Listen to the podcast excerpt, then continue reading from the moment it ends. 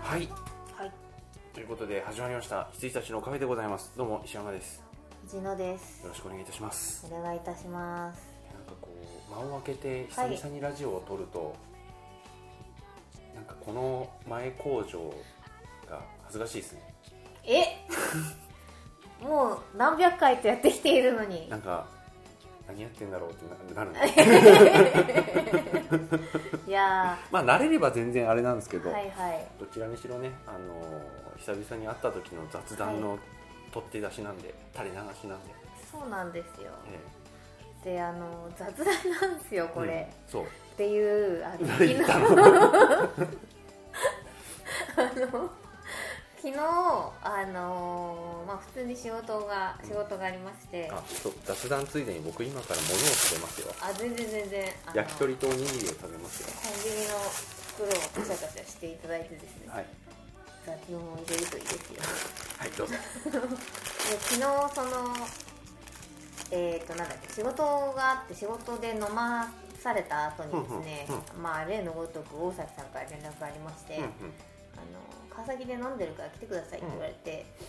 でまあ東方メンツだろうと思って行ったんですけれども、でえっ、ともう11時ぐらいだったんで、うん顔出して帰ろうと思って、であの東方メンツってよくわかんないじゃないですか集まあねまり方が、うんそうだから私知らない人とか全然いるじゃないですか、あのいざ飲む飲むぞってなった時って、あの私とか石山さんとかがもう辞めた後に入ってきた子とか、うんその当時高校生でしたみたいなのとかがいたりしてもうよくわかんないんですけどでまあ例のごとく知らない人なんうんふたあ知らない人がいて、うんあれは、えー、と1人は私あの一緒に働いたことはないんですけど飲み会とかで会って知ってる方だったんですけど、もう1人全然知らない人がいたんですけどきっとどっかで会ってる東方の人だと思って、すごいなんか知ったかぶりで「あどうも」みたいな感じで言ったら、あの初対面の人で曽根ちゃんの彼氏さんで。あのラジオ聞いてますって言われてすげえテンパるっていう、あの知らない人が聞いてるっていうのに会うの初めてだったんで、もう走馬灯のようにですね「あのハラッキーって言ってましたよね」って言われてもうだってそんな さ5年前に3回ぐらいやったことを言われてもさ、何も言えなかったですうん、 「あははい言ってました」みたいな すいませんっていうでねあの私と石山さんを知ってる方が聞いてそうそうそう面白いかもしれない話を話してるつもりなんですが、うんあの我々のことを知らない人が聞いてですねあのよく通勤とかで聞聞けるなっていう、うんだって、ピンとこない話ばっかでしょっていう気がねそうそうそうただの久しぶりに会いましたっていう時の話じゃないですか、雑談じゃないですかそうそうあのもう昔はいっぱい言い訳してましたけど最近はい言い訳も、はい言い訳すらしてませんでしたけど、これってあのブログはいはいを書いてて、まあ、書き言葉でこう伝わる面白いことと、話し言葉で伝わる面白いことはやっぱ違うとはいなのでえっとまあ書いて文章でこう面白いとかねはいこういうのはもうブログに、まあ、最近やってないですけど全然、はいで、はいまあ、音声は音声でしかね伝わらない面白さがあるので、はいそれはこっちでやりましょうみたいなちょっとしたなんか実験的なはいはい僕の中ではいでまあ長くやれたらいいっすねみたいな感じでもう5年目6年目あになってるんですけれどもそなにはいあれそんなやつだっけそんなやつだかわかんないんですよやってるよね多分やってると思うんですけど、まあそんななのではい知らない人が聞いてどうかって全く考えてないからいざふって言われるとはいビビるよね、いやで私あの知ってる人が聞いてるとしても、あの聞いてると思ってないんで私、うんだからあモッわかるわさかんるとかが聞いてるわけないとか、うんまあ実際聞いてないんですけど、うん、うんあのーとかあとね東方の、だ小島君とかが出てくれた時とかうんは聞いてるかもしれないけど、うんその後はまあ、まあ聞いてないだろうとかうんあと、まあ、高橋さんはもしかしたら聞いてくれてるかもしれないですけど、なんかこうリスナーがいないこと前提で喋ってる身としては、うん全然知らないところから「聞いてます」って言われた時の「あ俺たち何喋ってたっけ?」っていう感うがんすごいすいませんっていう感じでしたね一応なんか何が面白いんですかっていうふうに聞いたら、あのゆるいところがって言ってたんでゆるいところまあいいや はい はいゆるいところがかゆるいというかそのまあ私もちょっとお酒入ってたからあんま覚えてないっていうのあるんですけども、ゆるいところがと言っていたような気がするんですよね、うんあどうぞどうぞでそので石山さんに会ったことあるんですかって聞いたら会ったことないですって言ってたんであじゃあ本当に知らない知らない人だと思って あなたの知らない人ですよはいはい本当にと思ってうんあのーちょっと困困りましたはうんで僕も藤野さんから LINE でその話を昨日いはいちょうど昨日聞いて、はい初対面の人からラジオ聞いてるって言われましたって言われたの最初はいはい言いましたあの情報がちょっと足らなかった のねいつもそうです、でえってなって、うん、僕らのことを知らない人がどうやってあれを聞いたんだと思って、はいはいびちょっとビビって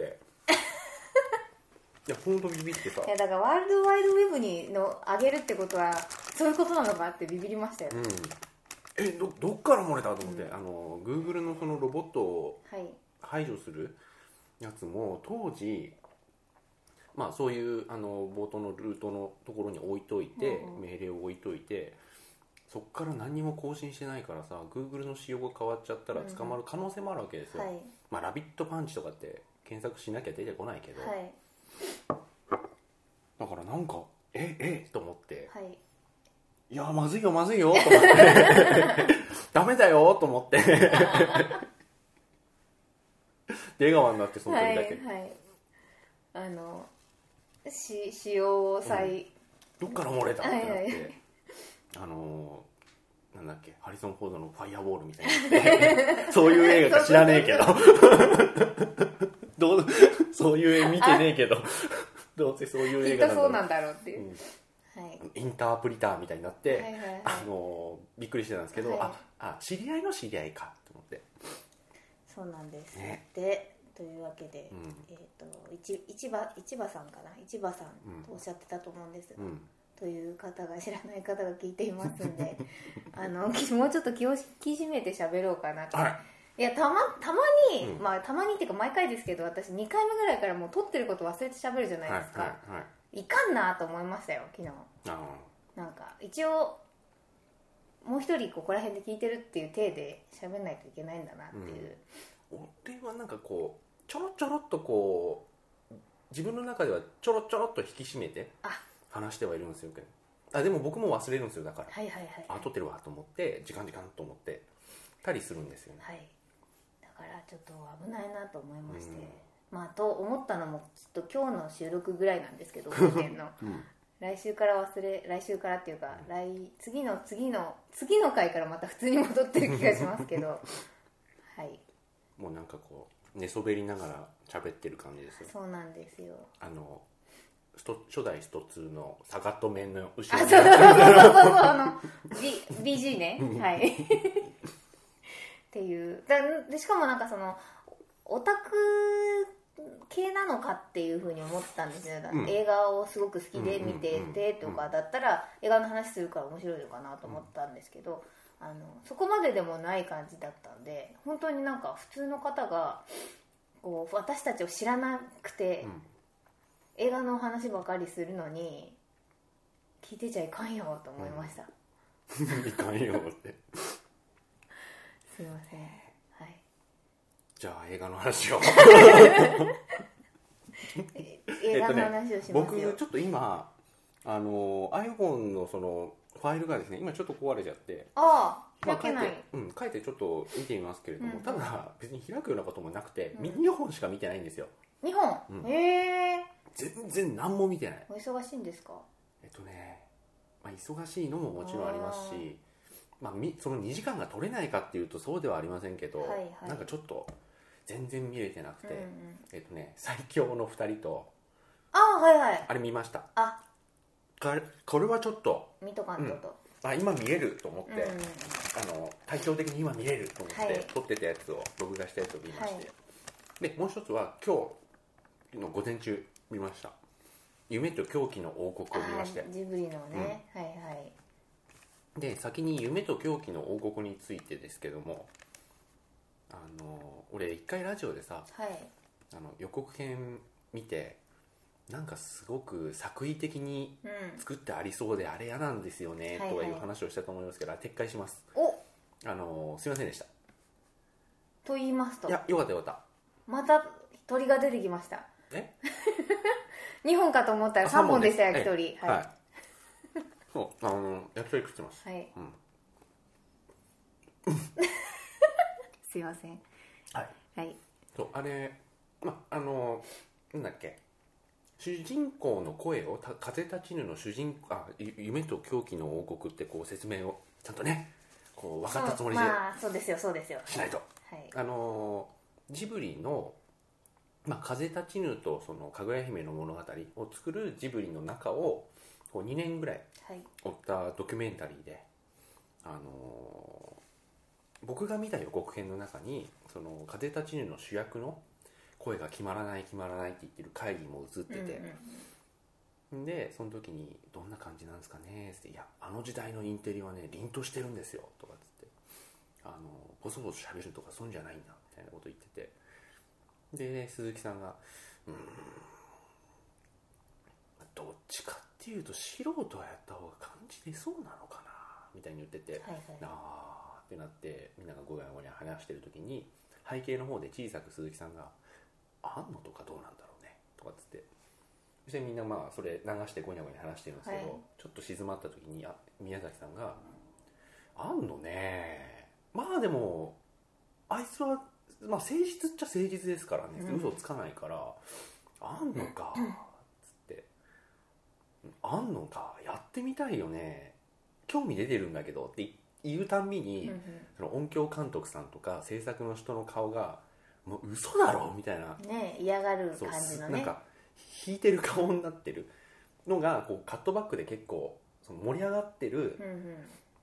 その鈴木さんと宮崎さんの声をだから映ってないわけですよ2人は、はい盛り上がってる声だけ聞こえてくる状態でその弾いてる人たちを撮るとうかんね、うんうんそういう予告編のシーンがあったからいやなんかそういうなんかちょっと、あのジブリを着る的なのはちょっといいよと思ってたのうんうんね、確かにそのシーンはあったんですけど、はいそういう撮り方もしてたんですけどあの流れとしては正当な流れではいあれが来てたんで、あのあそこだけで判断したのはちょっと早計でしたねああなるほどよかったですうんおおでどういうことかというとあのジブリの人たちってあの見てるとすげえ面白いんでーすようんね、うんうん宮崎さんもそうだし、はいプロデューサーの鈴木敏夫さんもそうだし高畑さんは高畑さんで面白いし、はいでジブリが作る作品より俺面白いと思っているので,、で多分同じようなことを考えたその、まあ、女性監督なんですけうんど、はい女性監督がこう撮ったドキュメンタリーとなんかねすごくドラマチックに作ってあったんですよへえこれは別にあの恣意的にとか作為的にじゃなくて実際起こっていることが面白すぎるので、はいはいはいはいあのそこになんかこうドラマチックな葛藤を加えてとか音楽を入れてとかうんそういうのじゃなくて、ただただその人たちをなんかちょっとキャラ立ちさせてる感じで撮ってるんですよ、うんうんうん鈴木さんはこういう人宮崎さんはこういう人高畑さんはこういう人みたいなだそうするとなんかね僕が見たかった感じのうんうんジブリ裏話にちゃんとなってて、ちゃんとなんかね宮崎さんが宮崎さんとこう鈴木さんと高畑さんがこう主役でうんうんその後ろになんか脇を固める脇役としてはいあの五郎さんとか、はい あのなんだっけかあのかぐや姫の方のプロデューサーやってる若手の,、あはの西村さんっていう方とかあとはその安野さんとかうんうんいい脇役としてこう出てくるわけですよ、はいっていう感じの作りですごくね面白かっうーんた、うん、よかったですよなんかポスターかなそうあのポスター3人座ってるやつそうそジブリの前のところに、はいまあちょっとあのなんだろうなんだろうね8 0ンチぐらいの花壇の塀みたいなところに、高畑さんと鈴木さんと宮崎さんがこう腰掛けてるやつあれいいですよね、笑っててね、うんあれいいですよね、うんなんかあのゆ夢と狂気の王なんていうかうんうんうんそのタイトルがなければ、そうそうそうなんかいいおじいちゃん映画っぽい感じのポスターになってますよね、でね夢と狂気っつってますけれどねもう狂気を際立たせて描け描,、うん描いてやろうとかそういう感じでもね思ったよりなくてはいはいよかったです、おおうんあとね僕が好きなそのジブリのメイキングあのポニョーはいのメイキングが12時間半ぐらいあるやつがあるんですよ、でそれを撮ってるのが NHK の荒川岳さんへえっていう人で、すごい僕ととした青年だったんですけど、はいまあ、今はもうあれからもうだから7年ぐらいはい経ってるわけですけれどもで結構その鈴木さんがやってるラジオとかにもちょっとゲストでうんうん呼ばれて出てたりして、あ荒川さんだなと思ってであの人もともと、えっと、プロフェッショナル仕事の流儀のディレクターさんかな、はいだったんですけど、っていうのが結構僕覚えてるので、まあ、普通の人なんて荒川岳さんって知らないかもしれないけど、うんでその時に今日の「夢と狂気の王国」のね劇中の中であの鈴木さんと宮崎さんが雑談してるシーンがあって、いや今ねあの、まあ、鈴木さんが「今ね宮さん今ね何でもこう規制規制なんですよ」つってあの、まあ、反戦色が強いとかタバコのところとかの説明として、はいはいはいもうね何でも規制規制なんですよ先回りしてどんどんやっちゃいけないこうやっちゃいけないでそれがもう NHK がもうもうすごくてうんうんでえっとまあ民放まで今もうねそういうのがどんどんどんどん浸透してきてると、うんっていう話をしてる時に NHK がそういうのが強くて民放までって言いかけてる時に宮崎さんが後ろの方で小さく「あのえ荒川とかやられてんの?」っ て言ってた荒川とかきついのっていうふうなこと言ってて「ああなんかああ今聞いたぞ俺」って思ってああいうのねいいんですよね、はいはいはいはいへえうん、なるほどあと高畑さんはあんまり出てこない主役ですね、ああそうなんですうんか、、ここで私高も出てこない畑さんあんま知らないんですよねだから人となりというかあほとんど出てこないですからね、はいだから、まあ、今回それ見れば多少は出てくるんでしょうけど、うんどんな方であのなんていうか喋り方とか、そういうのも全然知らないですし、はいはいはい、あでもね喋り方はどっちかっていうと、うこの前 NHK の「あの探検爆問」ではいやってたジブリ特集の方がもう高畑さんピックアップだったんであまそっあちの番方が組に合わせ、うんあのあれですよね映画に合わせてのそうそう番組ですからねそう、うん、でやってたんですけどういや面白かったですよあの宮崎さんとか、うんうんああの五郎さんとかもそうだし、安野さんとかもそうだしあのあれですよ安野さんにファーストコンタクトを取る時の電話とか収まっああてーるそんですれちょっと見たいですよね面白い面白いあれ、へあのもう電話しなえがー、ら、うんあのもちろんその直通ではいはいリダイヤルつないでうん録音してるわけじゃないかうら、んあの安野さんの声聞こえないですけど、うんちょっとくぐもって聞こえるんですよ、はいはいはいあはいの喋ってるか笑ってるかぐらいで鈴木さんが「あどうもどうも鈴木です」つって「ご無沙汰してます」つってあのこれね今からちょっとあるお願いをするんだけどこれはあの冗談じゃなくて本気だからそのつもりで聞いてくださいっていう言い方うめえなと思いなうがら、んあのね、今、まあ、風立ちぬっていう映画を、えー皆さんが作ってるでしょあれの、えー、と主人公の堀越二郎の声あれで難航してて庵野はどうかっていう話になったとでつきましては、えー、と庵野さんに、えーオーディションを受けていただきたいんですけどつった瞬間にすげえ爆笑してて「あ本気本気はいはい本当だから」っつって でガチャって言って「やるって」つってそりゃそうだよ 嫌ですとは言えない でしょへえああいうところは面白いですうんうーんあどうぞどうぞすいませんすいません焼き鳥の汁を汁をちょっと拭っていただいてですね、はい、うん、そういうの結構満載であとねこれね結構快挙だと思うんですけど、うんあの高畑さんとかの高畑さんと鈴木さんと宮崎さんの関係性をはいあの、まあ、説明しなきゃいけないわけですよあのみんな知らなかった観客の人は知らなかったりするから、でそこですごい昔の写真とか動画とかうんうを、ん映像とか残ってる映像とかを結構パッパパッパつないで説明するんですよ、ささっとこれのね貴重な映像が結構あった気がする、へえうん、あのジブリ設立をこう社員に説明する宮崎さんとかほうあれ結構貴重だと思うんだよねであとあのー東映あれ東映東映かはい東映動画時代の、そのなんだっけ労働者運動をこう、まあ、高田さんが指揮してるんだけど、うんうんうんあのスポークスマンをもう宮崎さんがやれとか言われるわけですよねへでもうどうしようもないから高畑さんのところに行ってそしたら高畑さんもソファーで寝てて、うん大変なことになってるからあのパクさん起きてくれって言ってるのに起きないとか、うえうーん、んそういうのがね、うんうんうん結構ねありましてあと宮崎吾郎さんも結構赤裸々に話したりしてましてあそうです次のか作品についてとか、はいはいはい面白いです五郎さんもわかんないんだよな五郎さん私もなまあ五郎さんあのポニョのやつにの結構出てたんですようーねん12時間の中にうん、あの時ちょうどゲドやってたから、はいはいはいうん、そんなのがあってですね、はいはい非常に良なかなかかったでございますよあの人たちはずっと見ててもう本当飽きな いですね、えーはいそんな、そして最強の2人はいこれねあの、まあ、藤野さんとかから聞いてたのは、まあ、その時その実話系のうんうんうんあそうそいいうそう話系っていっぱいハマってたじゃないです暑かかった時がありましたよでその中ではまあまあ普通っすよっていうふうに聞いてたんで、ああまあ、まあすげえいいって言われてたじゃないですか、あのなんで、まあ、でもすげえいいっつってもその名もないフランス映画としてはすげえいいっていうことであのなんかこうそこら辺のものねこうなんか幸せの隠れ場所とか見てる僕らにとって は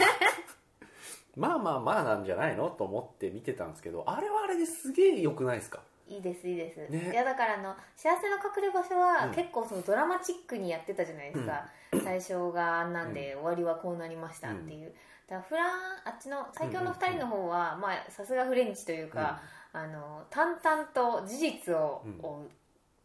ていう、ではいはい最後まで気持ちがいいっていう、うんあのちょっとジャンルが違うっていううん、いいでかすね感じだったんであのいいですよ、うんはい結構あのここ耐えなきゃいけないシーンとかってあんまなかったなかったんですすよだから私、なんだっけなあのーもうちょっと若干記憶があれですけども、えっ、と黒人の方にちょっと一回問題が起きるじゃないですか、よねうんなんか弟だかがあ、うん、来てのいきなり訪ねてきてみたいなぐれちゃってっていう、であのーで、えっと、そう介護やめますってなるじゃないですか、うんうんうんであそこで何かあわ私たちが今まで見てた映画だと絶対あの辺りで何か揉めるじゃないですかうん一、回っていうのがなかったっていう、うんなかったですねなんか離れていっちゃったからすさんでっちゃったけどすぐ戻ってきましたってすぐって2分ぐらいで戻ってきたっ ていう、だからあのねえうんこう仲良くなった途端事故に遭って死ぬとか、うん慣れてる身としては、あのすごい良かったっていいうやーハートウォーミングでしたね、はいっていようかったと思いますよ音楽も良かった音楽良っかったですたね、はい、あとなんつうんですかねあの結構これありそうでうん意外とないパターンだと思うんですけどあのバディムービーとかって、うんうんあのちょっとねバランスあんま良くないんですよ、うんうんあの硬い人とうんはいこうなんかアウトローな人がいて、はちょっとねアウトロー寄りになるんですよ、はいね、アウトローでちょっと緩くやっていくぐらいの方がよくねみたいな感じになるんですけど、最強の2人は完全にこう2人がうん真ん中で歩み寄っててよかったんですよね、あの硬い富豪のおじいちゃんはこうアウトローに少しなってるし、アウトローな人は少し礼儀をね、うん知るしなんかすごいバランスいいなと思いましたね、うんうんうんうんそうですよね、でもなんかあのまあ黒人側のあっちはちょっと覚えてないけど結構そのみんないい人で、うんやっぱみんないい人だと本当に気持ちよく帰れるっていうか、あのメメイド長みたいなおばさんあそうそうそうそうすげえいい人ですよ初めねこういやいやあんな子を雇うなんてな人がうんどんどんなんていうか仲間になっていく感じがすごい良かったです、結構最初から特に嫌な人でもないしね、うんあのそれはびっくりするよね、うんこういう人が来たらっていうのはすごいわかるうん感じなので、うんまあぜひあんまり長くなかったですよねあでも長そかれったででしたっもけそこそこありますよああれそうなん2だ時間ももちろん超えないけど、はい近くはやっぱありますよへ、えあんまりなんか長かった印象がないんで、うなんんかスルッと見れるうん気がしていましたはいそんなはい最強の2人でございました、はいで今バッグの中にはですね実は「ドラゴンボール Z 神と神が」ぜひあまあいいやハードル上げなうい、ん、やないように、は僕もね、はいそれは思ってるんですよ、はいあのちょろっとあの久しぶりに「ドラゴンボール」でも見てみるかでうんいいと思います、そうあのちょろっとやってみましたよりはあのちゃんと作ってるって聞いてあるんですけれども、まあまあそこら辺はちょっとあんまりハードルを上げずはにいはい見てみるかという気でおりますよ、テレビシリーズの劇場版だと思ってみればですね、うんあのまあ、お祭り館でやるじゃないですか、うんそれのその感じで見てくださいはいわかりましたはい、はい期待せずはい 期待せず見れば面白いはい、はい、いやかなり私ね大絶賛してしまったのでう、ん悪い悪いなと思いましたいえいえいえはい、あのじゃあ藤野氏の方は私はですねえっとどこもエリチウムって話しましたっけ話してないじゃあ、えっと、ミニオンって話しましたっけミニオあのン微妙ミニオン危機一髪、うん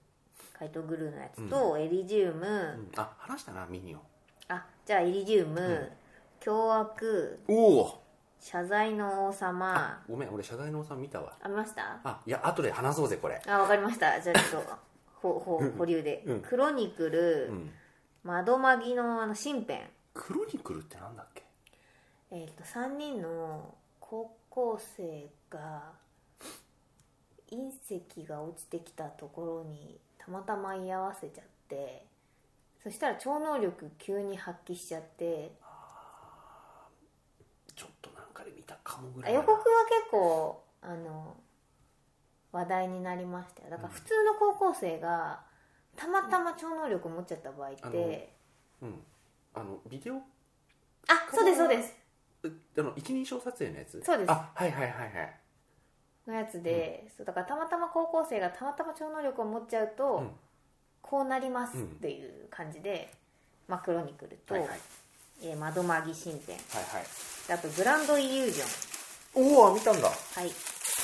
ゴーストエージェント RIPD、えーセブンサイコパスツーガンズ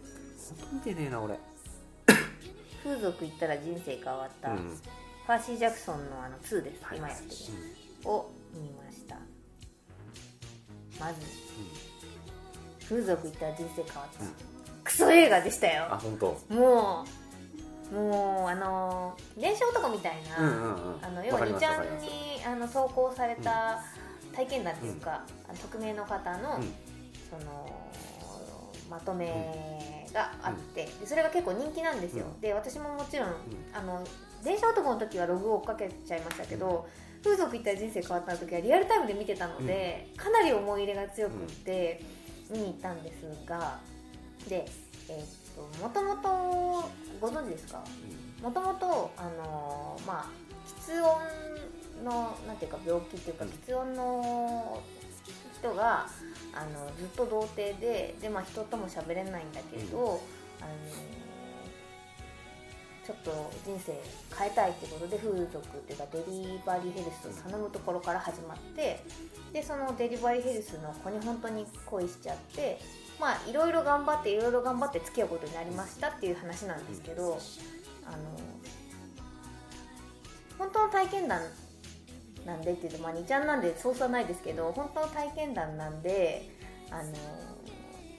多少ドラマチックですけどその風俗嬢が変な男に騙されててあの借金を背負っちゃってるのをこう片付けてあげるとかっていうそのそういうドラマチックさはあるんですけどあくまでなんていうか普通の生活の上に成り立ってるドラマチックさで面白かったんですよ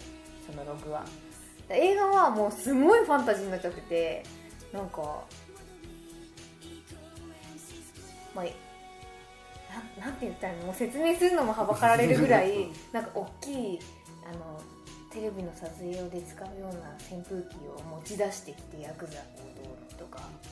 もうバカかっていうすごい唾が飛んでま したねバカか ってはい脚色ですよっていう、だからもう本当に久しぶりに1000円返してくださいっていう映画でした1000円で見たんだ1000円で見ましただって1年でしかやってないんですもん、いはいっていう